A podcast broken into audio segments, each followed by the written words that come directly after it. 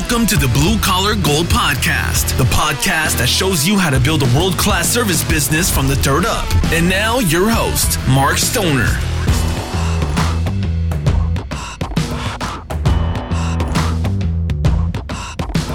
Hello and welcome back to the Blue Collar Gold Podcast. I'm your host Mark Stoner, and man, it was it's been a great week for us. We we just wrapped up a, a two day uh, business symposium here at in Nashville, and we had a full house of people, as full house as you can get with COVID, and then we also uh, had a had a lot of people on virtual. It was the first time we'd ever done all that together. And we actually had some virtual presenters and in live presenters in, in person present in live and uh, it was a really great event. I think just two days of talking my voice is a little bit uh, shot but hopefully we'll get through this one. So one of our speakers and uh, was Chuck Hall, and Chuck runs Winston's Services out of uh, Washington D.C. and he's a very dear friend of mine, and he's been on this show before. And in fact, while I was at the symposium, one of the people came up to me and said, "Hey." Um, you had a guest on there, Chuck Hall, and I know he's here, and he was my favorite guest of your podcast. Can I meet him? So I said, absolutely. He's right over here. So he came over and he met Chuck and uh, and then I asked Chuck again. I said, "Hey, could you come by? He's, he flies out here in just a little bit back to DC." And I said, "Could you swing by and let's do another quick podcast?" And he said, "Absolutely." So, welcome, Chuck. Glad to be here, buddy. Anything for you. I really appreciate it. So, Chuck has a ton of stories, and he also just has a ton of wisdom on you know, we all go through this business process and screw up a lot. And that's just how we get where we are. And, and I really believe that a lot of times the faster you can make mistakes, the faster you can go. A lot of people are just don't want to make mistakes. And I think it just is a slower path.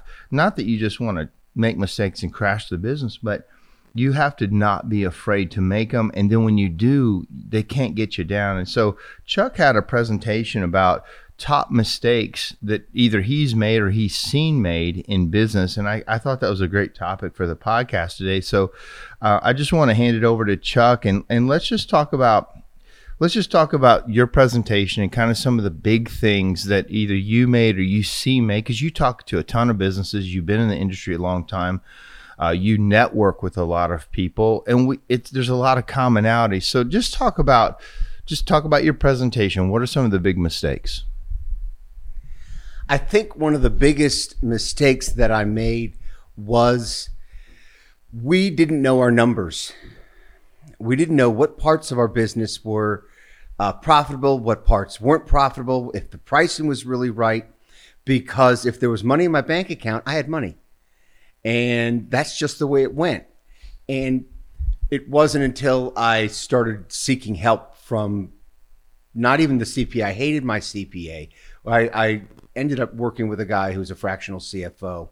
He didn't call himself that at the time, and he helped us find out which parts of the business were profitable and which were not. So that's number one.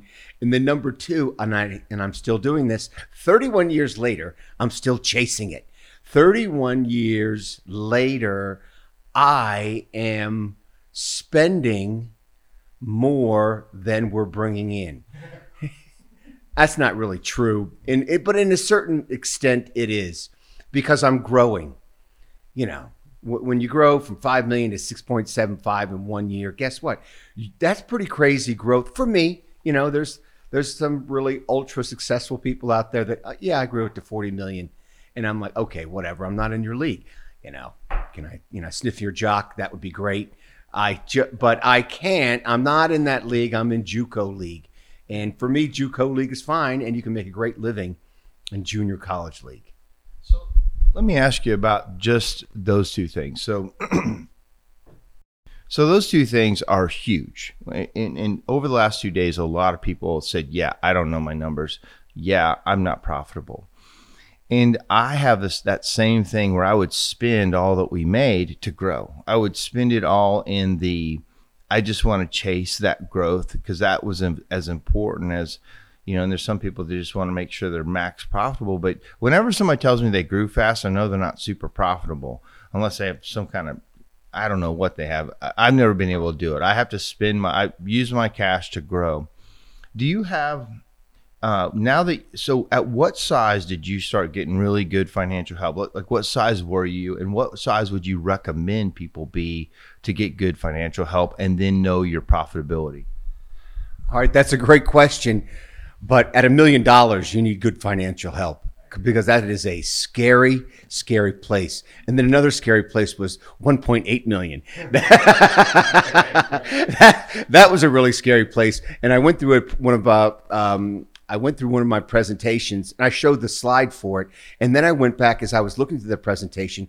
I found my, um, you know, our my strategic uh, planning uh, and presentation to my team in 2014, and it was about how can we get more sales, and and so you're always chasing, but really at a million dollars, and you have to get someone to start helping you. And and I caution people about just well, I got a good CPA and he's good with me, and hey, hey, hey. Well, the problem is CPA, he's looking at the numbers from last month. He's not helping you chart the course. And so it'd be great if you had a CPA that it was actually understood business and not just your taxes and what the numbers look like. So that's really important. Um, and then what was your other question? Uh, so people, you were saying you were spending into your profit and not really profitable. Right. So the first, so if you're going to do that, and then I did it wrong for a lot of years, and then what makes it easier, as our friend John Meredith said, says mustard covers up a lot of sins. Mm-hmm. So um, when people say, I don't know how you run a business with 60 people, and I say, You want to know the secret? It's easier now than it ever was, and I'm working less. And that's the key. So I'm getting paid a nice salary. I get nice bonuses. I have nice things. It's easier. And now the business, it's not so critical. I mean, there were times on Wednesday when my GM and I would look at each other and say, uh, payroll is 25,000 and we have 5,000 in the bank. And we had to go out and squeeze the money tree, shake the money tree, and get the money. And it didn't work out every time. And those were some crazy times. Now we don't have those problems. Now it's kind of like a game just looking at the numbers. We tweak here, we tweak there. You know, now we're working on something with my, you know, I call her my not so secret weapon. Joanna Quintero is this really, really smart woman that has come into my company as a as a consultant, and now we're looking at profit per man hour. You know, we would never be drilling down that hard before. It's like just go get the check. It's so right, and it feels like for some of us, especially if we're really entrepreneur and speed based, speed is first.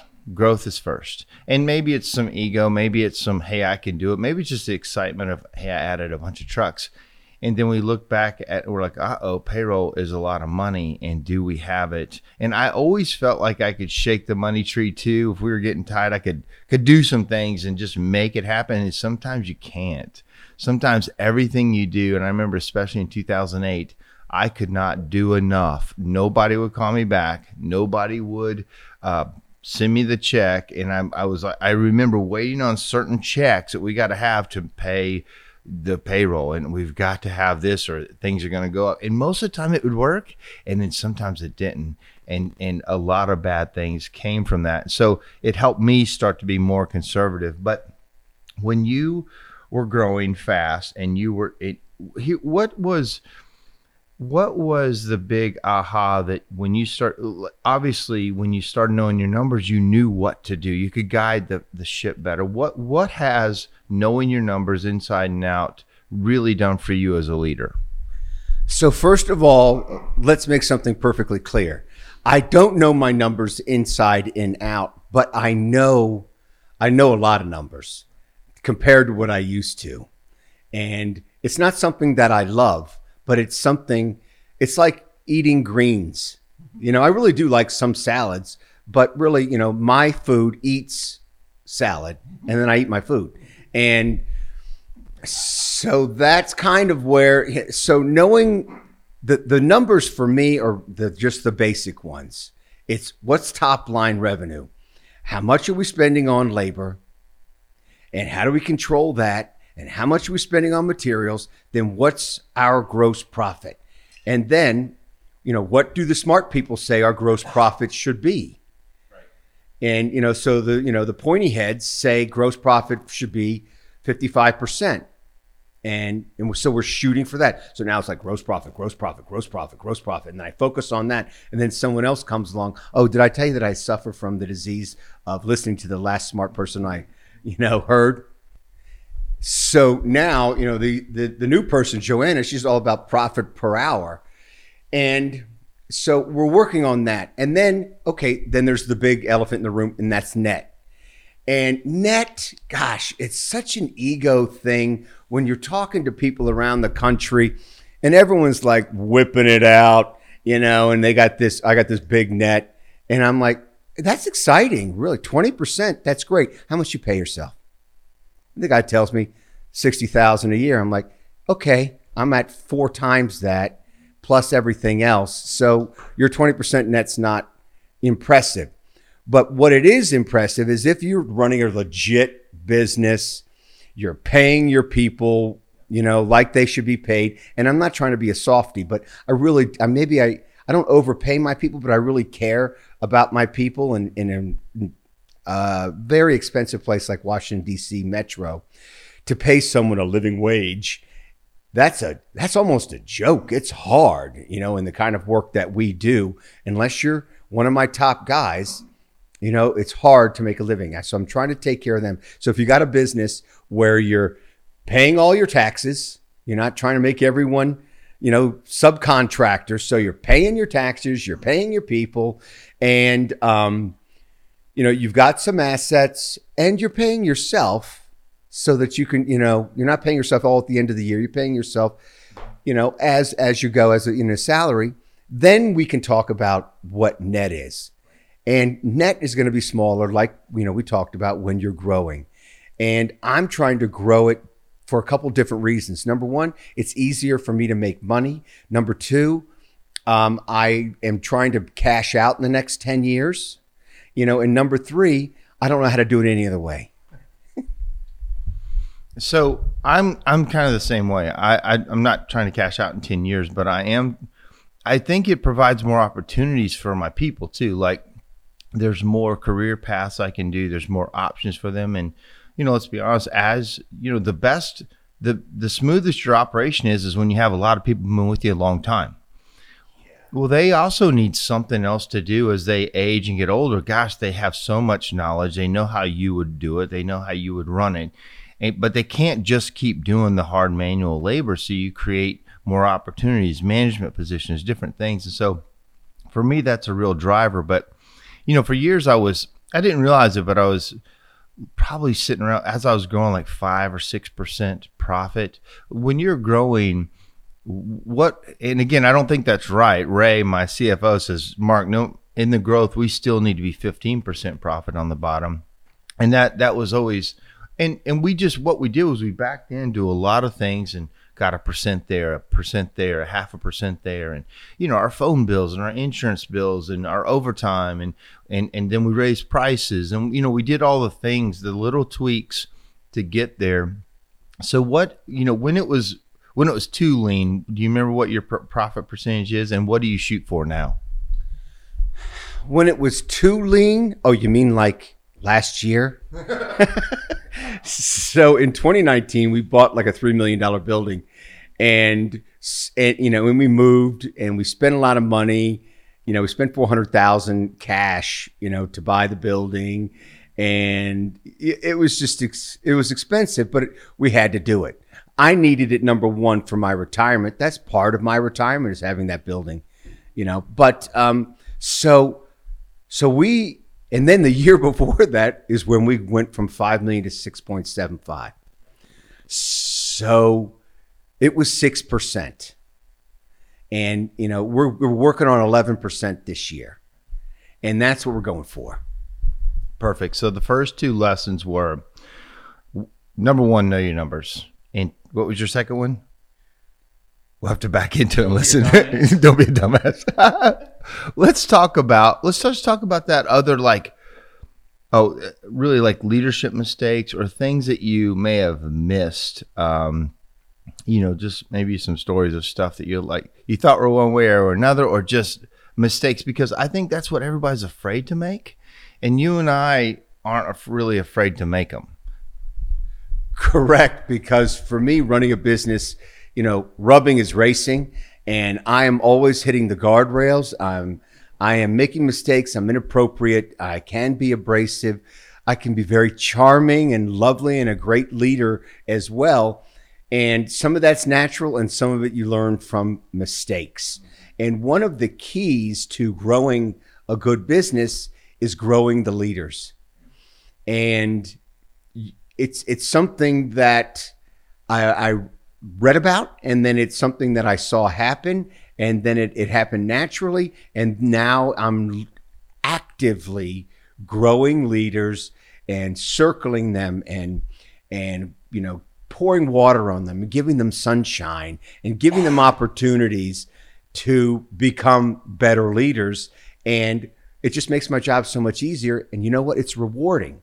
And it's one of the things when my son talks about, I really love our lifestyle and I want to be, you know, a business owner. And I'm like, well, one of the most, I equate growing leaders to raising children.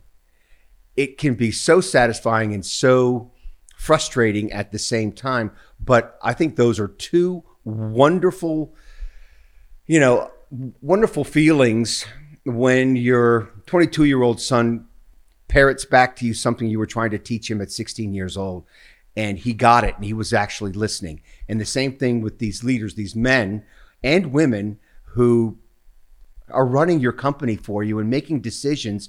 And you're like i wouldn't have made that decision. His decision was better than mine. And i'm like well this is great. Then i did my job. I hired people that are better than me in certain instances So th- that at what point, and I co- completely agree with everything you just said, and you don't realize how fun it is to grow leaders, kind of like you didn't realize how rewarding it can be for kids until you have them.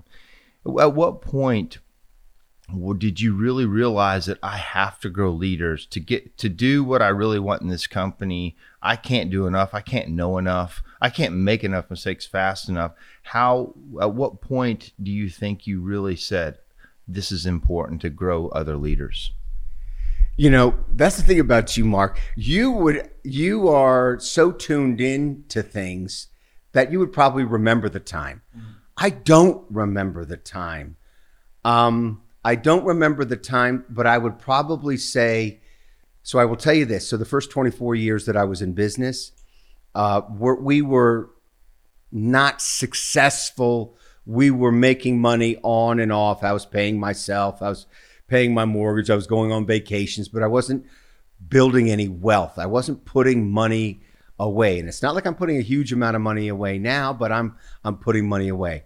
So I would say when we it was year probably 25. So I'm a slow learner.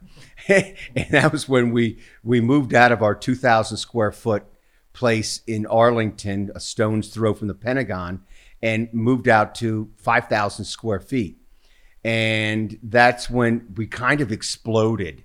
And we changed the way that we actually ran our calls. And we went from an kind of an eat what you kill. One, we had one really set of guys that would go out, do the estimate, and then do the work. And then we switched. And once we switched, then we kind of, you know, because I had my leaders you know, but I was really just trying to get them to be uh, better technicians and better salespeople. Then all of a sudden, we kind of exploded with now we've got installers and we've got brick crews and we've got production people and we've got this. And then I realized, okay, we've got a bunch of people. So now I need managers. And in my mind, I'm like, well, they're managers or supervisors. Really, really what they are is leaders. And so I would say I don't know what remember what year that was, but it was probably about you know it was year 25, and we're in 31, so that'd be six years ago. So there was a, a, a moment that all of a sudden you realize I need leaders. I've changed the business model. I expanded it out from everybody was kind of their own leader to no, now I have divisions that have to have leaders. And I think for me too, that was that was step one. It was like, okay, now you do this, and I don't think I was really focusing on being leaders as much as taking tasks off of me. Then, what really started happening is as these guys got into it for me, they started taking ownership, and all of a sudden, you know, I said it last week. They start fixing problems that I didn't know were broken. They things get fixed that you didn't know were broken. Things get, you know, redone and and it never had to come to you. And that starts to get exciting for me. Absolutely. That's that's where you really that's where you hit fourth gear. You know, you're now, you know, now you're really humming.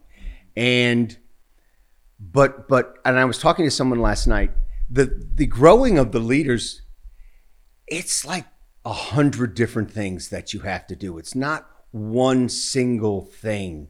And it, growing leaders and having a good culture, to me, that kind of goes hand in hand. Although they're different, they're the same. And it's the it's the many many different things that you do, and it's leaders are so different.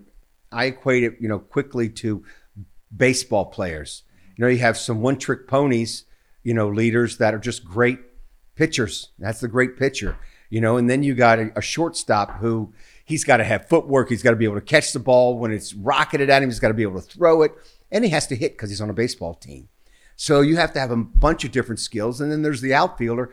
He's just got to run like hell and to be able to catch the ball. And then he's throwing the long ball all the way in. It's so different. And then you got the fat guy at first base, and he's just got to be able to, you know, snatch that ball out of the dirt, but and do the splits. Uh, yeah, and uh, or not, and he's got to be able to. He's got to be able to hit home runs. Oh, that is so that is so good. I hadn't thought of it like that because then like we know all different leaders and they're very different like in business owners and like all these different leadership styles. Now all of a sudden you're the leader who has to manage a bunch of leadership styles and nurture them. All of a sudden you became you become a whole different type of leader because you have to see what your leaders need and and coach them up. That that's really an interesting way, and that's so true. I, have noticed that myself, and I'm super proud of my leaders. You know, Kent and and Ray and and Kevin and and and all Matt and, and Jason, several of my guys. It starts to feel like a completely different business when it runs like that and it doesn't need you. And I said it a bunch. My our good buddy John Meredith said the business you want is the business that doesn't need you. That's the business you're going to really enjoy. So, with that, when you've got a problem with people or leaders, what's your process to either make them better or get them out? Um, I want to back up to something, and you may have to ask me that again. But I think one of the, we're talking about teaching our leaders. So everybody's different. So if you're in a meeting, so we're now, we have lots of meetings now. Lots of meetings with different sets of managers. We're looking at different problems and it's meetings, meetings, meetings, meetings, meetings. But we're, we're getting a lot of things done. So during these meetings, now I'm a little bit of a prickly pear if you didn't know that already. And uh, one of my strongest leaders is, and who's my top salesperson, um, he has a lot of great ideas, but his style and my style are similar and different, but similar enough that I felt that he was challenging me on several occasions during these meetings because he had a really great idea and he was passionate about it. And that was a problem for me. And then all of a sudden, I took it the wrong way because I'm not perfect. And I took it the wrong way. And then right after it happened, like the second time, like within two weeks, I realized I may have the problem and it's not really him. So I, I, and I talked to him and he goes, I felt kind of bad about it. And I said, Ryan, it's not your fault. It's the way that I took the information in. But let's try it like this. How about when you have an idea and you say, Hey, boss? So right away he's petting the dog, which is exactly what he should do. You know what I'm saying? You know how a little puppy licks the big dog's chin? That's what should be happening, you know. But he says that, hey, I said, why don't you say, hey, boss, that was a good idea that you had. Here's my idea, and it's going to come from a different angle.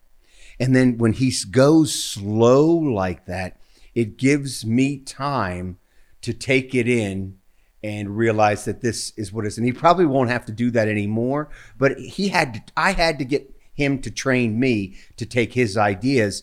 And I'm trying to make my environment safe for people to uh, talk about these great ideas, to to make mistakes, and everything else. Yeah. So, in, in a way, you answered the question I had. What are mistakes that leaders have made? And maybe it's not a mistake, but I agree that I remember we used to have meetings, and every time we have a meeting, I had this one technician. It just became a fight. He just wanted to fight with me, and I remember another technician came to me and said, "Dude, we don't need to do these meetings anymore. It's Ronnie and you fighting."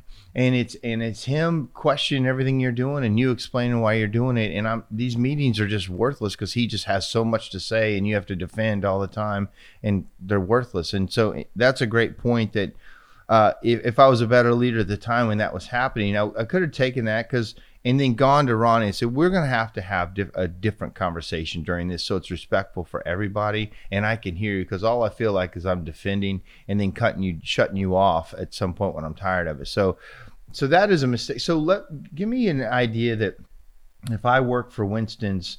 Uh, that might get me fired and give me another idea of when you should have fired somebody and you didn't and it became a bigger deal i know these are right on the spot but you've been in business a long time so just see if you have them so we one time a person should have been fired on the spot because they were filling up their car with gas. And but it was busy. So you know what I did? I'm like, he's a mercenary. I circled him and I'm like, I got a revolt, uh, you know, I got a revolution going on in my country. Uh, I need to bring in some people. There is going to be some raping and some pillaging. That's going to happen. But at the same time, I, I know what this guy is doing. I've talked to him about it. He denied it, but I've got lots of work to do, and I'm going to go ahead and then uh, take the pain of of having this person. Luckily, he wasn't too toxic.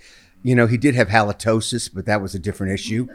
And then what we did is what we did was we fired him at the Christmas party. Yeah. So we, we brought it in. My general manager and I, I think he was not a general manager at that point. We walked in. He walked in, you know, he had his fly jacket on and he was all happy. You know, he knew the Christmas bonuses were going to be handed out at the Christmas party at the, you know, pool hall where we had all our chicken and whatever else we were eating, uh, chicken wings. And as soon as he walked in, Rick and I got on either side of him and walked him right back out and fired him and then told everybody about it. Oh, wow. And we called it salmonized. His name was Sam. He got salmonized, and that's it. And you know what? The gauntlet was thrown down. People were like, yeah, don't screw around. You know, it's simple. Tell the truth. You made a mistake. And then we had, so that was years ago. And then just recently, we, we had a supervisor and I made a couple mistakes. So mistake number one is I wanted I'm ultra loyal. I wanted to keep somebody on my staff who was really good at installations. He was his truck was always perfect. His jobs were perfect. He hardly ever had to go back. He was very white and black, though. He was very right or wrong. He was very stern. He was a Latino, but he had uh, he spoke you know English perfectly, albeit with an accent. And he was respectful I thought. And and so I wanted to keep him because he had so many good skills. So, but his sales were horrible and he was burning through the leads. And once you figure out that you can actually make more money with the same with with one less person when you're talking about leads. So it's something that was it, it was weird when I learned that. So we got him out and I said, I'm going to create a position for him because I'm I'm too loyal and I made a mistake. I was too loyal. I if I had the same consultants that I have now, they would have said no, ah, X him. He's got to go. There's not a place for him on this bus. And what happened was, is so a year and a half later, um, he's not doing his job. He's not helping us reduce waste. So for his $80,000 a year, he was supposed to save me $240,000 in waste. That's the way we figured it out. So then I'm going to net, you know, 160,000 and everything's going to be good. Everyone's going to be Jake. Everyone's going to slap each other on the back that it was a win. It was a pipe dream and it didn't work. And he wasn't watching the people so that when my secret weapon, Joanna, came in and she was doing her culture gap analysis and then also working on the next phase, which was our strategic plan for 2021 and everything else. She was asking lots of questions. And then she came to me and said, Can I not work with Fernando anymore? And this woman is sweet, brilliant, wonderful woman. And now she's saying that she doesn't want to work with one of my leaders. So it was a little bit of a slap in the face. And then we started digging into it and found out, you know, he's got ego problems. He's not a good leader. He's, you know, not doing his job. Number one, he's not doing his job. And we fired him during the busiest time of the year. So I know we're we're about to run out of time and, and such good stuff. I uh I think, you know, one of my things is always try to save people sometimes from themselves. Every once in a while that works, but most of the time it doesn't. Most of the time I can't stop it. And if I would if I go back on all the times I should have fired somebody sooner versus all the times same thing, but I saved them and they got better, man, it's a small number of people that got better. And it's a bigger number of you know what? When i knew that was the case i should have fired them. that's one of my biggest mistakes. I don't i don't love the fire fast thing but man you got to fire kind of quick. Quicker probably than in, in i read jack welch's book um, he always and he was notorious for firing fast. He he still says he wish he would have fired faster. And I mean he was instant fire. And he's like, should have fired faster. I'm like, how could you fire any faster than Jack Welch did? But let's close it out with um, what's what's on your horizon? You, you've been in business a long time. You've you've you've taken a business from practically zero to one of the largest in the country of its type. Um, you've learned a million lessons. You've been through a million wars. You're coming out the other end. You're about to plant your flag. Uh, this is what i did. What's what's next for chuck hall? Well what i'm trying to do is figure out the exit plan. What's the transition? How is it going to work? What's it look like? Is it some, you know, bunch of money guys coming in, you know, dropping a nice chunk of cash on me because the business is at 10, 12 million and and the numbers look good and then they stick some snot-nosed MBA in there who squeezes all of my people and turns the culture into crap. I don't want that. So I'm, I'm looking for another way of doing it. And so I want to always be in business, always have my hand in it somehow, but turn the reins over to the next the next group of leaders who have emerged and who are going to do it differently than me, but at the same point I can look back and say, "Hey, that's my baby." You know, that's it. It's got a different haircut now. You know, it looks different. You know, he might have a little bit of a tummy. Maybe he doesn't. I don't know. You know, you're never going to call my baby ugly, but you know, it's going to look different. You know, maybe he's going to have one of those stupid man beards like you have. No, I'm just kidding. I don't. I don't care. Certainly, it might be a man bun. I don't know. Those might be out of style, but it's going to be a different look, and I'm going to try to enjoy the rest of my life. And maybe I'll do a little more speaking. Maybe I'll have time to write that book but at the same time, I'm always going to love business and just watching how the little tweak here and there can really make a difference. And like you want to do, I want to look in the parking lot of my office and see nice minivans and nice cars and uh, the occasional challenger and the nice motorcycle and and all these things that means that my and I want to hear about, you know, hey, can I, you know, I got to take off tomorrow because I'm closing on my house. I want these things for my people and my leaders because I want their lives to be enriched and full and and it's they're my kids and you know they're my demise at the same time. Great stuff, Chuck. Thank you so much. I, I couldn't agree more that leaving the legacy, leaving, you know, leaving the business better than you found it, leaving their lives better than, you know, once they were with you than when they were without you. I mean, so many times the guys come in and ladies come in and say, this is the best I've, it's ever been for me. And, and I really appreciate it. And that's what you're doing. It becomes very important to, you know leave a good memory and and, and enrich lives you know and and uh, while we learn because it's a painful path so chuck hall thank you so much i know you got to fly out and get back to dc i thank you for taking the time to do our podcast and guys i hope you enjoyed chuck hall and we'll talk to you soon Thanks for listening to the Blue Collar Gold Podcast. Please subscribe on iTunes or any place that you listen to podcasts. More information is also available at markstoner.com.